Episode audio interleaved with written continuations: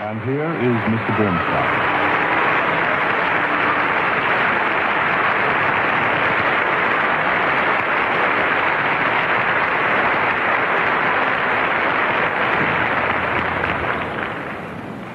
Welcome back to Philharmonic Hall. You may think it strange that I have chosen to open this new season of Young People's Concerts with the subject of teachers. Because after all, aren't these programs always about music? And what have teachers got to do with music? The answer is everything. We can all imagine a painter who's self-taught or a writer but it's almost impossible to imagine a professional musician who doesn't owe something to one teacher or another.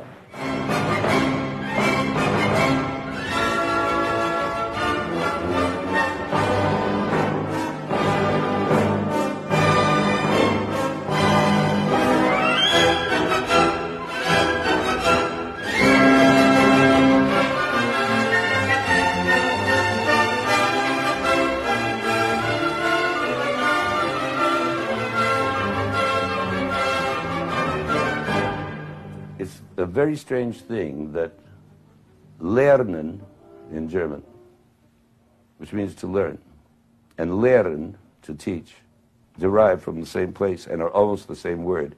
And in fact, there are dialects of German, including Yiddish, by the way, in which a lerner means a teacher.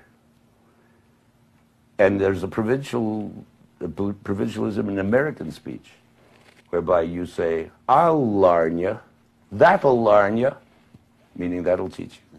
So that you see they are interchangeable words, basically, deep down. So when I teach, I learn. When I learn, I teach. Play at. Re, do. I very clearly the, the inside voice. One.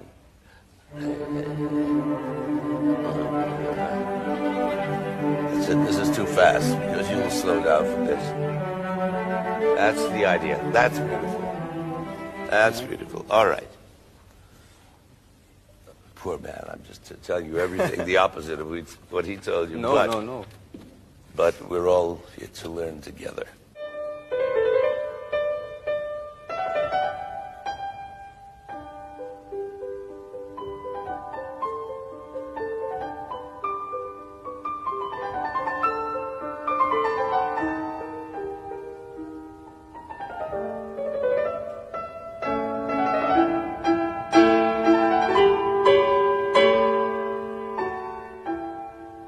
Piano playing for me is anything but irrelevant. It was my first love, after all. I discovered the joy of music, if I may quote myself, um, at the age of 10 on the piano, on this old upright piano that was moved into our house uh, from a relative, the famous Aunt Clara, who moved out of town and didn't know what to do with her heavier articles of furniture, and so we got a piano.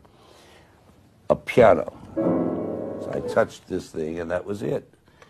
So far from being irrelevant, piano playing is basic.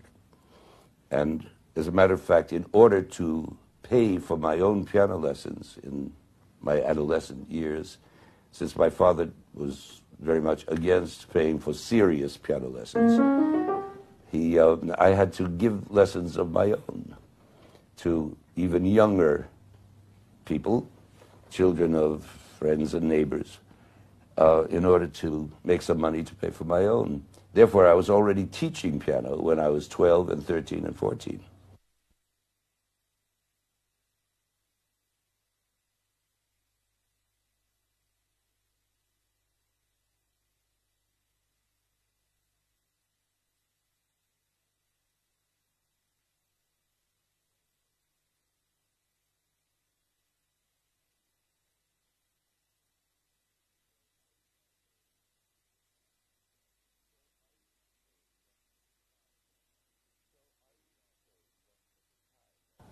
So I was told what at the time I considered very bad news that I had not made it to Rudy Serkin, but that a certain Madame Vengerova would be my piano teacher. Groan. And so, groaning, I went to my first piano lesson with her. And she turned out to be a veritable tyrant. she sat there and said, all right, now play me that Bach fugue that you played at your audition. Go ahead. And she stopped me after a few bars. Said, why are you banging that way? Why are you kicking the pedal? Why is the pedal down at all? You're playing Bach. Listen to your left hand. It's drowning out your right hand. If you were conducting this in your class with Dr. Reiner, you'd never let an orchestra do what you're doing now at the piano. You're, you're not listening to yourself. You have to listen to yourself the way you would listen to an orchestra on the podium. And you have to be critical. And you have to. She scared the daylights out of me. So I, I left this lesson absolutely trembling with an assignment to learn the Pastoral Sonata of Beethoven in D.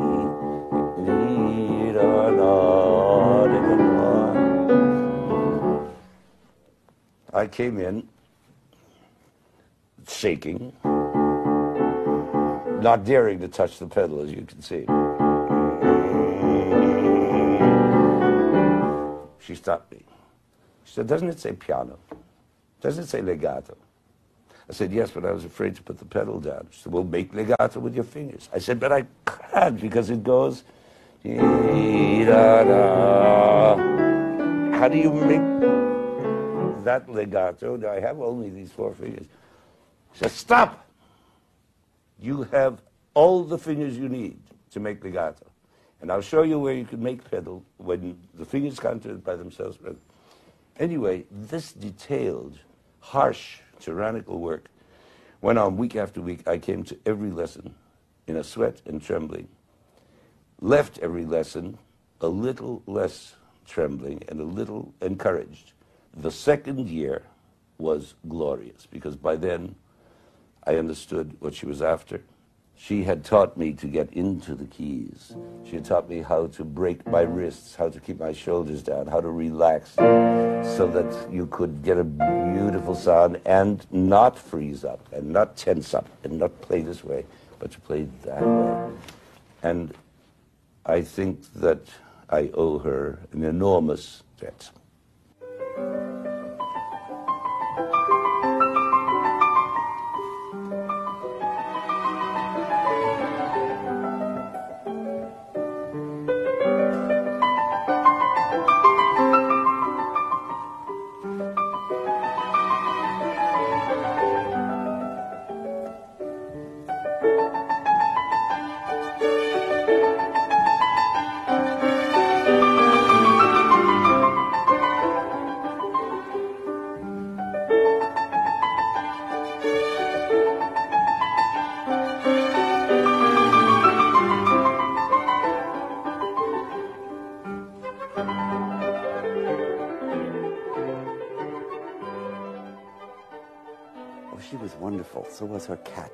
Always sitting on the piano, staring at me as I was playing the piano.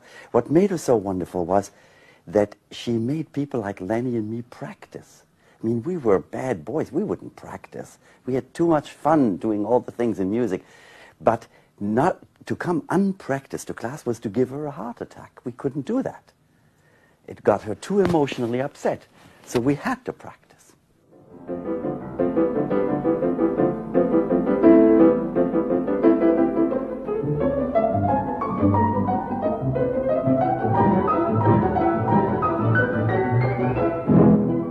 Nothing student-like about him. He, he always knew more than the teachers, and I liked that.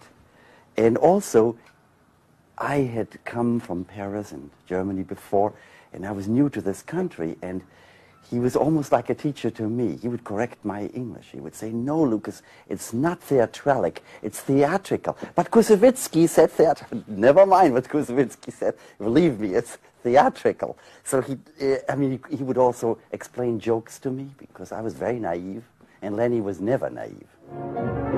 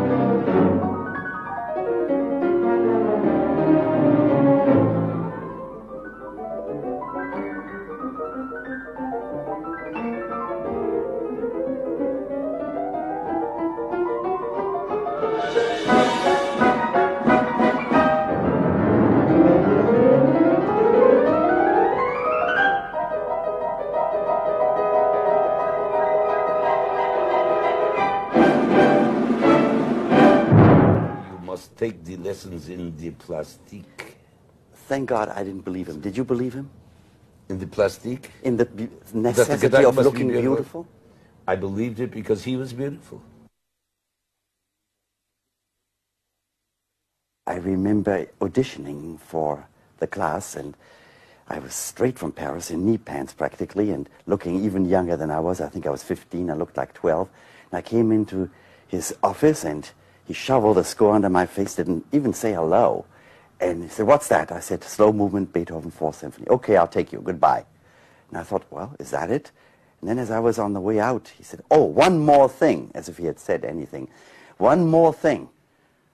Don't you think you are young? You're almost too old to learn how to conduct.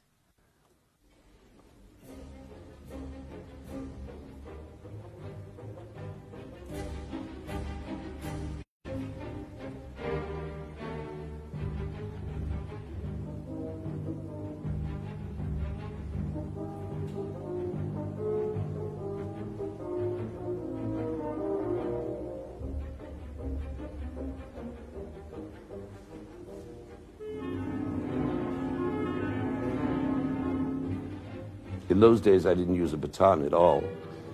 And he pleaded with me to use his little baguette, as he called it. Look, it's like a pencil, just a little baguette, Lenushka, just a little baguette. It is very much clearer when you use little baguette. Reiner, of course, had insisted that we use his baton, which was enormously long, and on which he depended. He hardly ever made a movement with his body. It was this stick, this magic point at the end of his baton, which made a hundred people play in the most extraordinary way. I knew that whole technique. Koussevitzky decided at the end of the first week that what we all needed was lessons in what he called die plastique. And so he engaged uh, somebody from the nearby Jacob's Pillow Dance Festival, somebody who was a dancer or a choreographer, to come and give us lessons in the plastique, which meant that we had to stand and then go through certain exercises of beautiful legato movements and uh, we had to stand in a certain way, and all this involved looking in, into a mirror. We were all supposed to practice staring into a mirror in order to make sure that I did this once, one day by myself, and I fell about with such laughter that I couldn't repeat it. That was the only time I've ever conducted in front of a mirror. However, I did get from Koussevitzky himself uh, the sense of legato and the sense of what happens between beats. This is so important. And this is what I never stop talking about to the boredom and rage and frustration of all my pupils all over the world. Uh, no, this thing that, that you just, Yes. where I just stopped you. Yes. They've got to play. That's one thing. And then immediately start cut. the next thing. You understand? Yes. Can we take right on that? And the other thing is, they still don't know how to come out with fortissimo.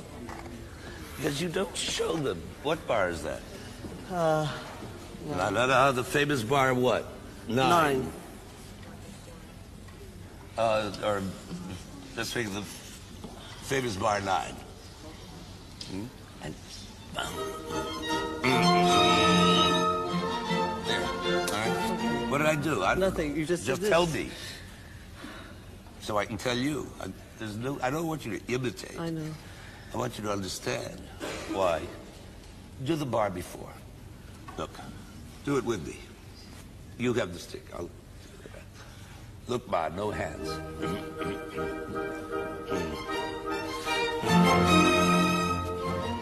See, what did I You do? get more of this. And you hold it and show them where they, before they do it. Then here, all these contrasting fortes Yes. and pianos.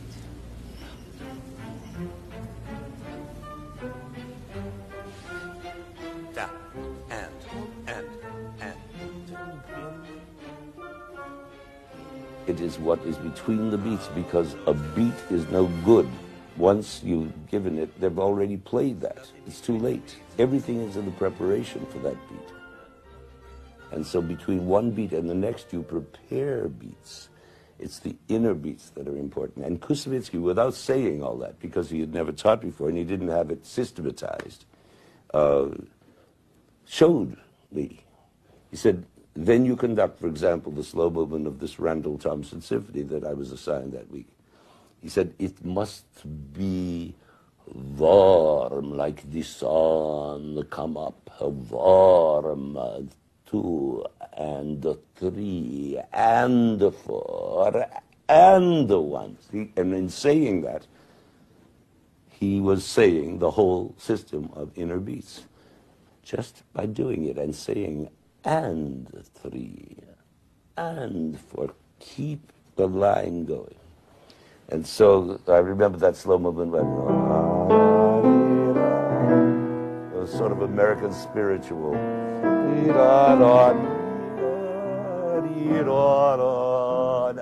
And three and four. Well, I conducted it legato at that concert. Through the inspiration of Koussevitzky and his sun symbols. And it was not only the sun symbols, the love that emanated from him was simply extraordinary. By the end of a week, we were like father and son. We were so close and remained so until the moment he died, because he died, I guess, uh, 10, 11 years later in my arms. Uh, I had no idea that he wouldn't be with me for the rest of my life. It was just an extraordinary thing. Uh, the relationship that we developed in so short a time.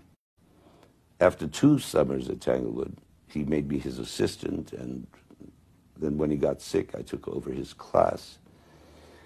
And uh, I was completely identified with him. Not completely, because I was also identified still with Fritz Reiner. After the first season of Tanglewood, I went back to the Curtis Institute at Philadelphia and went back to the big baton and the strict emphasis on knowledge and what the second clarinet was playing and what stop you would stop what's the second clarinet playing? This second. I didn't know the second clarinet was playing. Oh uh, f sharp? No wrong. Ah why don't you study your score? Ah! You have no right to be on that podium unless you know everything that everybody is doing in the songs. It was a nightmare and stop waving around use that stick That was a whole other thing. Then I went back to Tanglewood the second summer, and warm like the sun, I was back again in the inspiration department. It's extraordinary to have the best of both of those worlds with two such masters, because one completely complemented the other. And it was like uh, in the symposium, the idea of the, the half that seeks the other half of the self, and that's what makes love.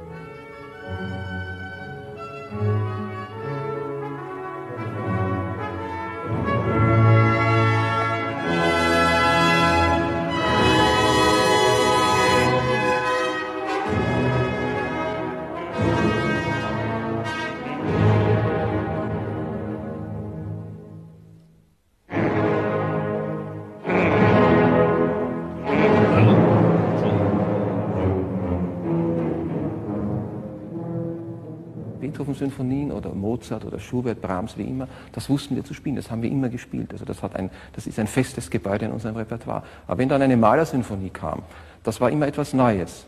Und dann haben halt auch viele, vielleicht gibt es gibt sicher auch große Ausnahmen, Brunwald ist zum Beispiel einer der großen Ausnahmen, das war auch ein großer Malerinterpret vorher.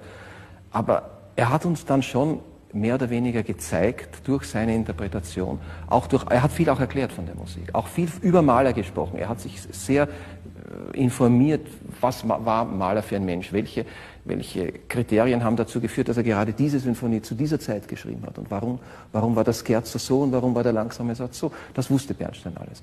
Und das hat er uns schon mitgeteilt. Und dann war eine neue Generation von Musikern plötzlich auch hier bei uns, die, die dem aufgeschlossen war. Also die, die, die, die, die, die, die Bürde der vergangenen Zeit, also die Bürde des Dritten Reiches und auch die Bürde unserer Großväter, die unter Mahler als, als Direktor noch vielleicht etwas gelitten haben. Die haben das nicht mehr gehabt. Wir, haben, wir sind einfach wirklich, wir sind offen zu dieser Musik hingegangen, jetzt umso mehr mit einem großen Dirigenten.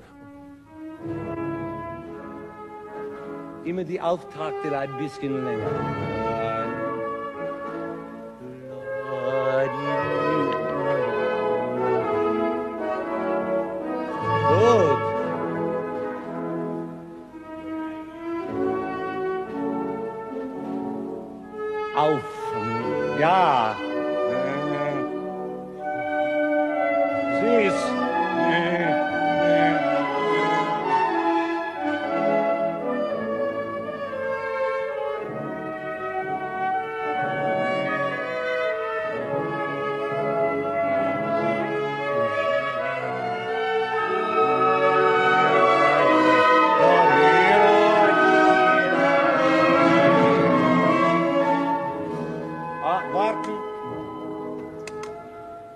Crescendo und subito piano.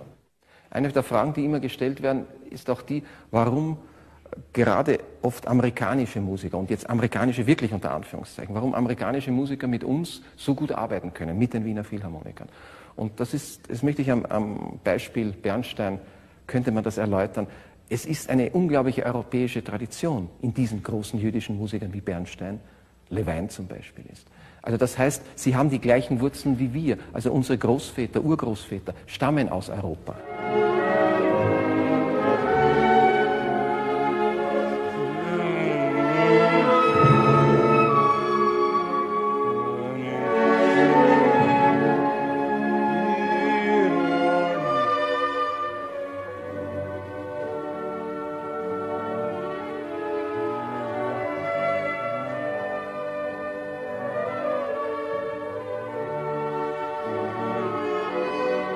Jetzt Kindertotenlieder.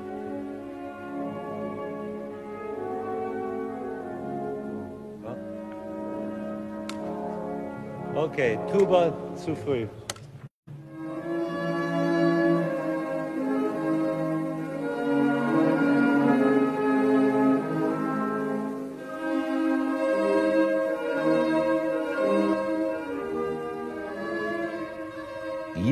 Before I came to meet Koussevitzky or Fritz Reiner, I am speaking now of January 1936 when I was a sophomore at Harvard.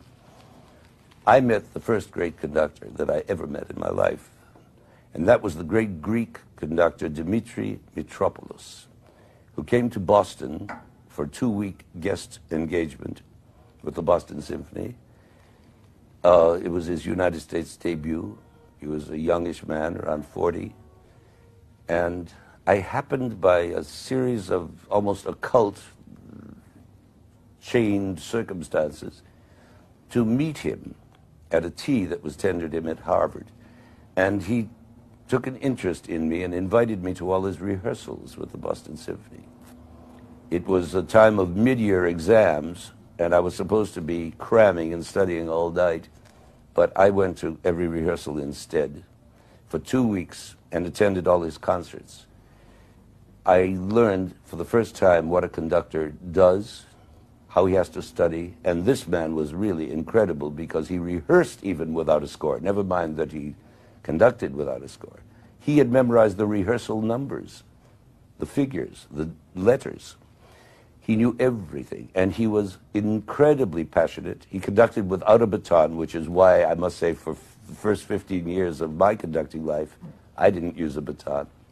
So that somehow pervading all the instruction of Reiner and all the inspirational instruction of Koussevitzky, there was always my first contact with conductorial magic and know-how, which was Dimitri Mitropoulos, this incredible figure who had a passion that at times in rehearsal made him rush into the viola section and practically grab them by the shoulders and shake them to make them play the way he wanted. He played the Spanish Rhapsody of Ravel. I will never forget it. And every time I conduct that piece, I conduct it the way he does. I think he did. Uh, he played the C sharp minor quartet of Beethoven with all the strings of the Boston Symphony. I have done that with the Vienna Philharmonic. He is in my blood to this day.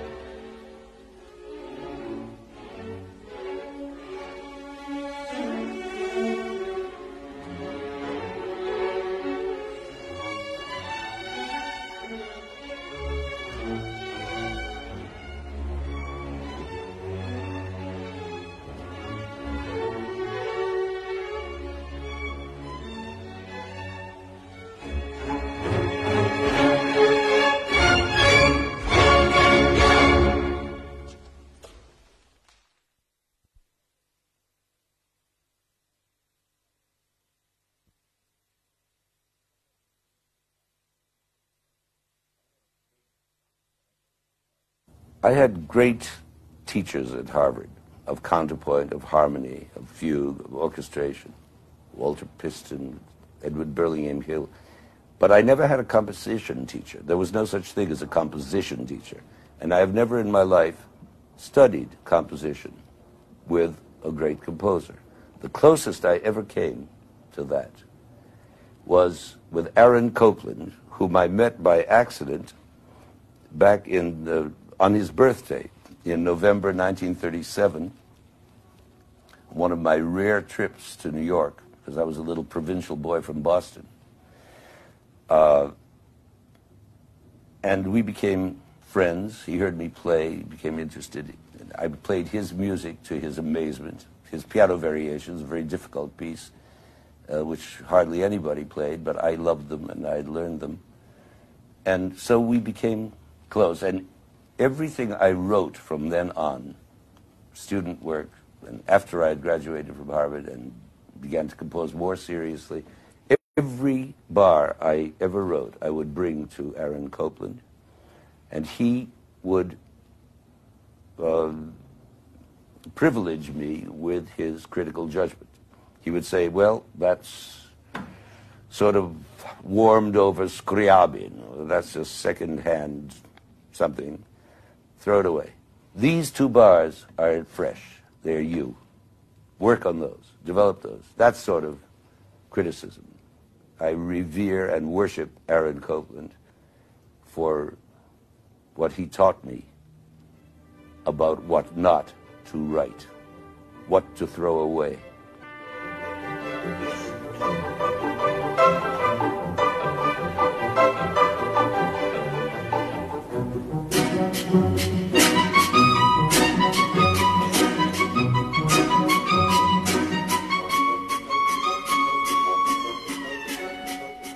At the time I first met Copland, he had uh, recently completed a popular work of his called El Salon Mexico, which is the name of a dance hall in Mexico City, a very popular, kind of low-class dance hall, uh, where he had visited and become fascinated with the local tunes. And based on those tunes and on his own genius, his creative flow, he had created this extraordinary 12-minute piece called El Salon Mexico, which fascinated me, and I immediately learned to play it on the piano. And I played it at parties, and uh, became a big party piece, a very difficult, complicated, rhythmically complicated piece. And I played it for him, and actually wrote it out for piano. And he said, that's wonderful. I'm sure my publishers, Boosey and Hawkes, will be fascinated uh, by this and will want to publish it. And I'll ask them. He did. They commissioned me to perfect it, and they published it and paid me $25. And I was thrilled. I thought I was the richest guy in the world. They then uh, asked me if I would make a two-piano version of it, for which they would pay me $50. And I did, and I was the doubly richest man in the world.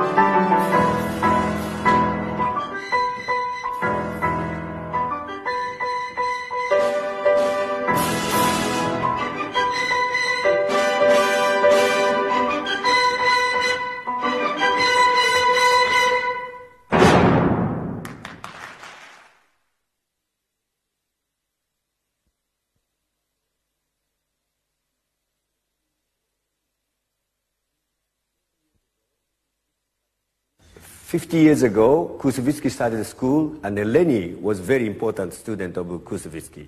And Lenny has that uh, almost like a dream in his mind about Tanglewood with Koussevitzky.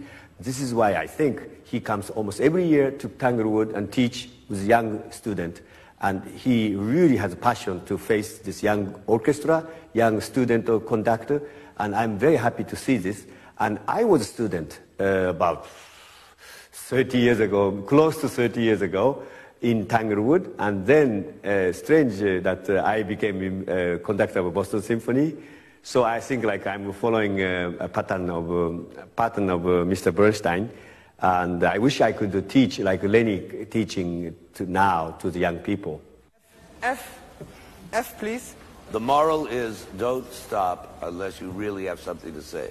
Well, this is what I heard. Maybe it was wrong. Yeah, but I mean, it happens with young conductors all the time, and it's nothing to be ashamed of. No. I was a young conductor too, so I can speak from experience that there are times when you get confused or lost, or you're not sure if it's the first time or the second time, or is this the G major one or the B flat, and so you stop. But very rarely do you say, uh, I stopped because I mixed up. That would be wonderful. Well, and I- all these kids here will love you if you say that. Well- but if you invent something, the reason to stop, which covers up the truth, they are also very sensitive. We all get it, we kids down here. No, no. When I mix We up. know when you're bullshitting us. All right. Okay, fine. Mr. Bernstein, we call Lenny, uh, because he was very, uh, very friendly, very warm-hearted uh, boss those days uh, when we were assistant conductor. I was one of the three assistant conductor to him, and I was watching what he does, the busy schedule, recording. Later on, I became uh, director of Tanglewood uh, Music uh, Festival with Boston Symphony last, what, 10, 15 years.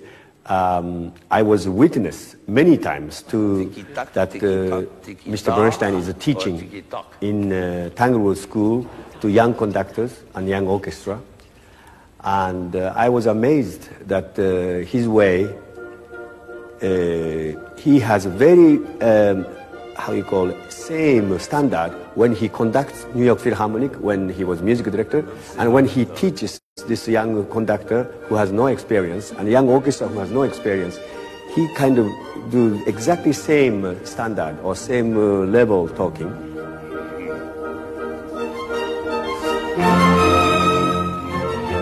Too soon.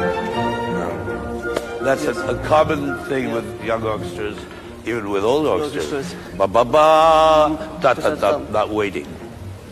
he approached music as uh, many times as a composer's uh, eyes or composer's ears, composer's mind to approach this score of Beethoven or this score of Bartok, Stravinsky. What is the whole point of this movement? The tick-tock. Tick-tock, tempo, It's an metronome. essay on tick-tock. You write sempre staccato for a reason. When you're now getting tom, tom, tin. You know, it's like those things in Mahler, which are, or Brahms, which are both dotted and slurred. That's not what he means.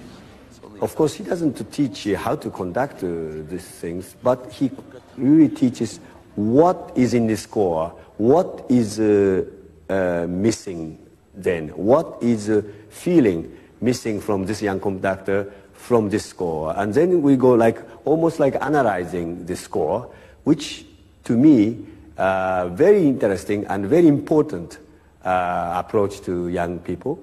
Uh, um, I wish I could do it. How about the upbeat to A? Come on. Upbeat to A. He's gone to fight King George upon his throne.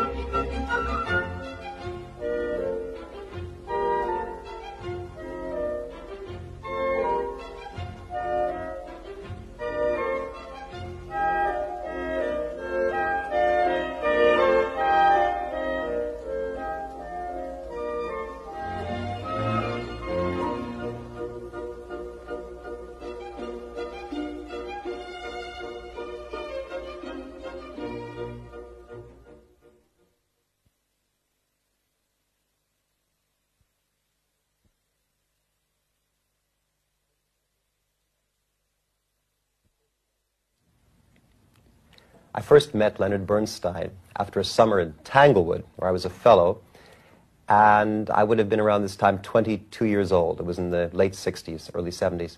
It was a particularly difficult time because my main mentors and teachers in California, Ingolf Dahl, Gregor Piatigorsky, had become ill or passed away, and I was really kind of in a rudderless time, needing someone wise to talk with. And Lenny and Felicia, and indeed his whole family, sensed this and really drew me into them and kind of adopted me. And on the holidays, Thanksgiving, Christmas, big holidays, I would spend time with them in the country or in New York. And these were very, very great times of uh, great Scrabble games and walks in the woods and cooking good meals and very witty conversation and just, just great fun. And also many hours in which Lenny and I had a chance to sit and pore over scores together and really talk about the musical issues behind them. And I have here an old score from that time. In fact, it says here uh, Connecticut 1970, so Christmas. And this is a score of the Schumann Third Symphony, one of the first big pieces I talked with Lenny about. And we sat down, and right away he said, Look, you have to have a sense of priorities in, any piece you work on. What are the composer's priorities, and what are your priorities? And how do these two things interrelate? How do they fuse? How do they complement one another? Because everything in music, everything is kavanah, this Hebrew word that means intent. I've got that written right here, big in my score. So, what are your intentions at the beginning of the Schumann piece? What do you think Schumann's are? And very often in Schumann symphonies, conductors discuss the question of the texture because it can be a very muddy texture. You sometimes hear Schumann openings that go something like this.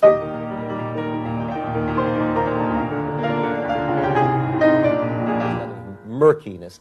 And he said, you must dispel all of that without changing anything actually that Schumann wrote. So you must articulate it. You have to arrive at a text for it. Give me a text. Make me a lyric that really expresses what you feel about the Schumann Third Symphony, the so-called Rhenish Symphony. So I began improvising, and together we sort of arrived at this lyric, which goes like this. Reine, oh du schöne, schönste Reine, schönste Meer als Heinrich Heine, und nicht schwerer, ich bin deine. He said, great, now that you've got that swing, you can begin to think how you'll make that happen in the orchestra.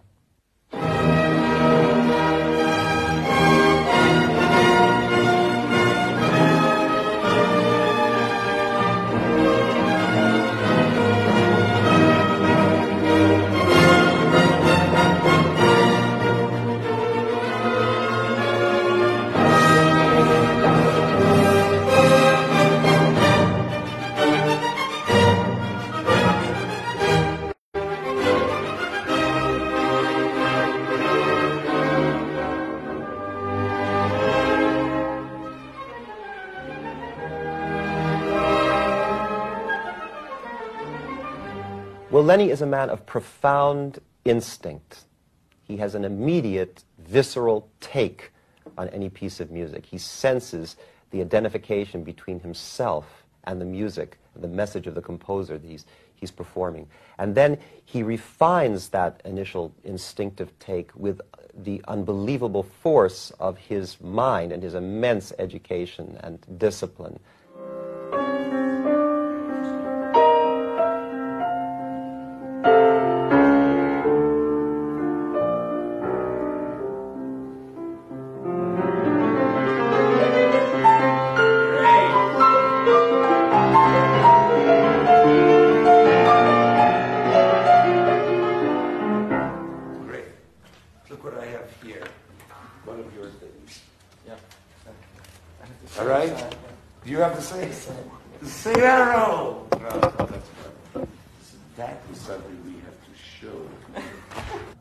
There is an exchange of inner information.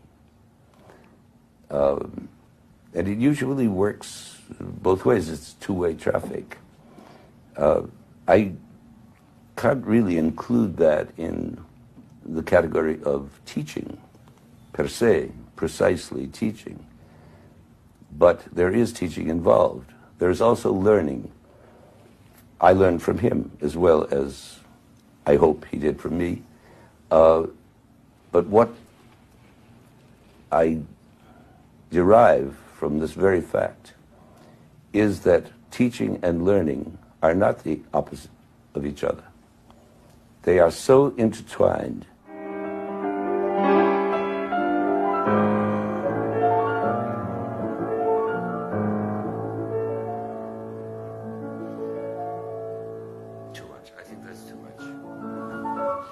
Much of it. Yes, just big- play this eight bars for you now, and you will tell after the whole. Which?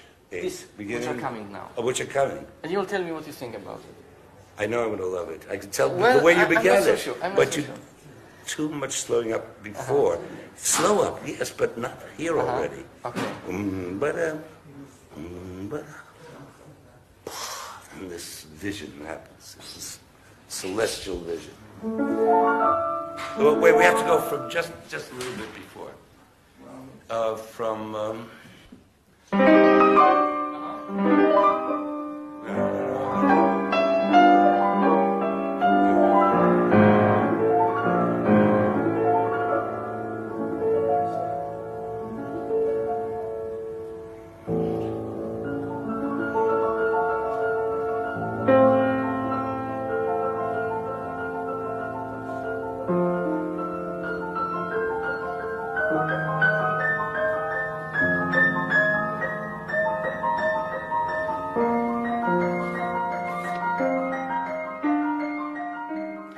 ersten Kontakte mit Bernstein datieren sich eigentlich schon 1976 und seit dieser Zeit habe ich die Gelegenheit gehabt, regelmäßig mit ihm zu musizieren.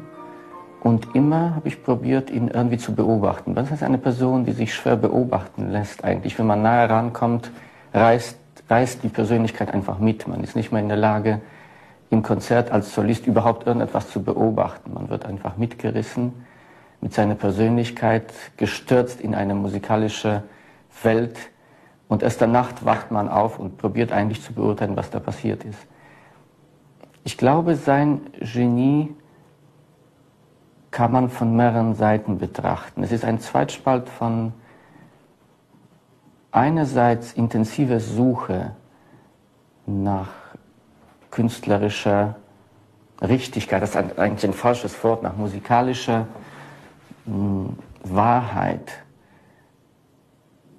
Und andererseits das Ganze im Kontext seiner Emotionen. Und hier würde ich sagen, ist das vielleicht ein Mensch, der dem am meisten gelungen ist, sein Leben in die Musik zu integrieren. Alles das, was er erlebt, findet sofort seine Spiegelung im Konzert am Abend. Ich habe die Gelegenheit gehabt, das zweite Bedo-Konzert von Brahms siebenmal mit ihm aufzuführen auf einer Tournee, Europatournee. Das waren sieben Tage.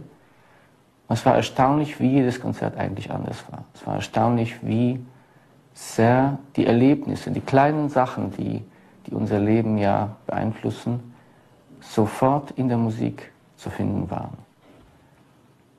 Und hier würde ich die Ehrlichkeit der Aussage vielleicht am höchsten stellen. Das ist ein Mensch, der total ehrlich musiziert und durch diese Ehrlichkeit habe ich das Gefühl, dass jedes Werk, ob es eine Haydn- oder Mahler-Symphonie ist, wirklich so klingt, als sie gerade erst komponiert wurde. A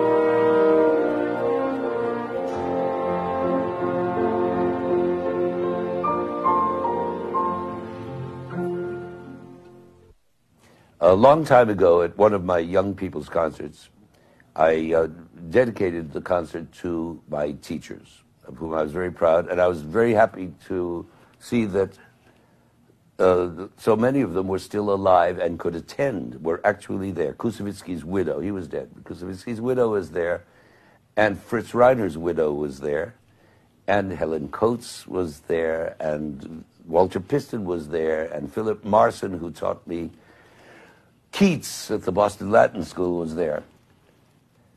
And I want to read to you from part of the script from that show, this young people's concert, about Reiner. This is what I said about Fritz Reiner. Fritz Reiner gave me my first baby lesson in conducting.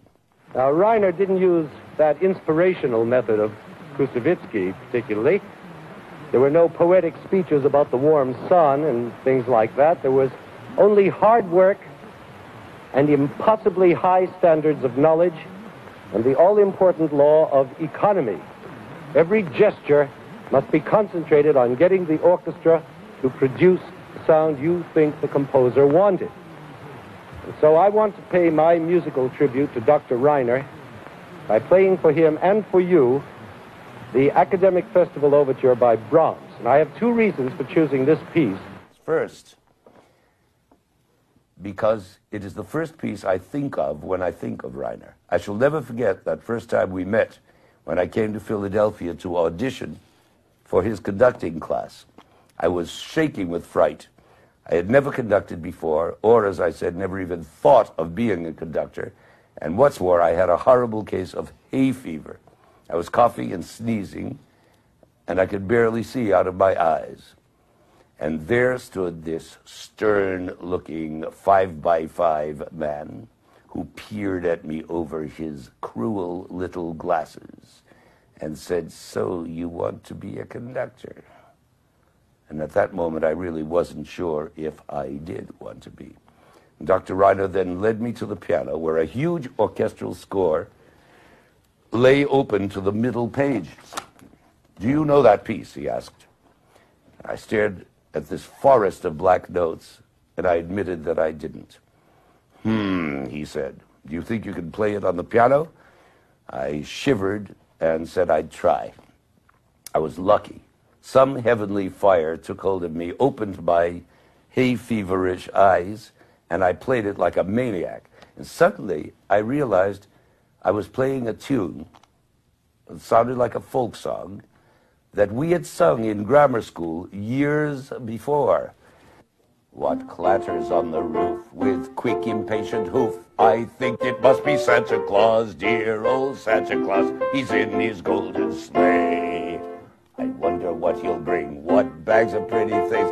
Something like that. And then something clicked in my mind, and I remembered having heard this piece on the radio many years before in grammar school and recognizing the old tune and hearing the announcer on the radio saying, that was the Academic Festival Overture by Brahms.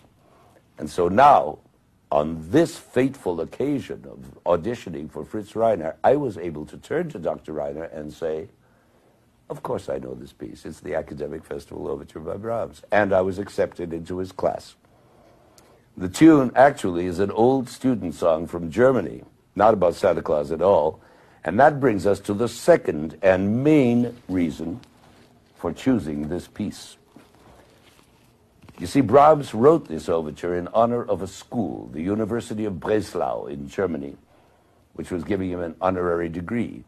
And he put into it four famous university student songs. And I'm sure they'll all sound familiar to you, too. So the Academic Festival Overture is really a tribute to learning, to students and teachers and schools everywhere. And it's in that spirit that we play it now to honor not only Fritz Reiner, but all the great teachers on earth who worked so hard to give young people a world that is a better, richer, and more civilized place.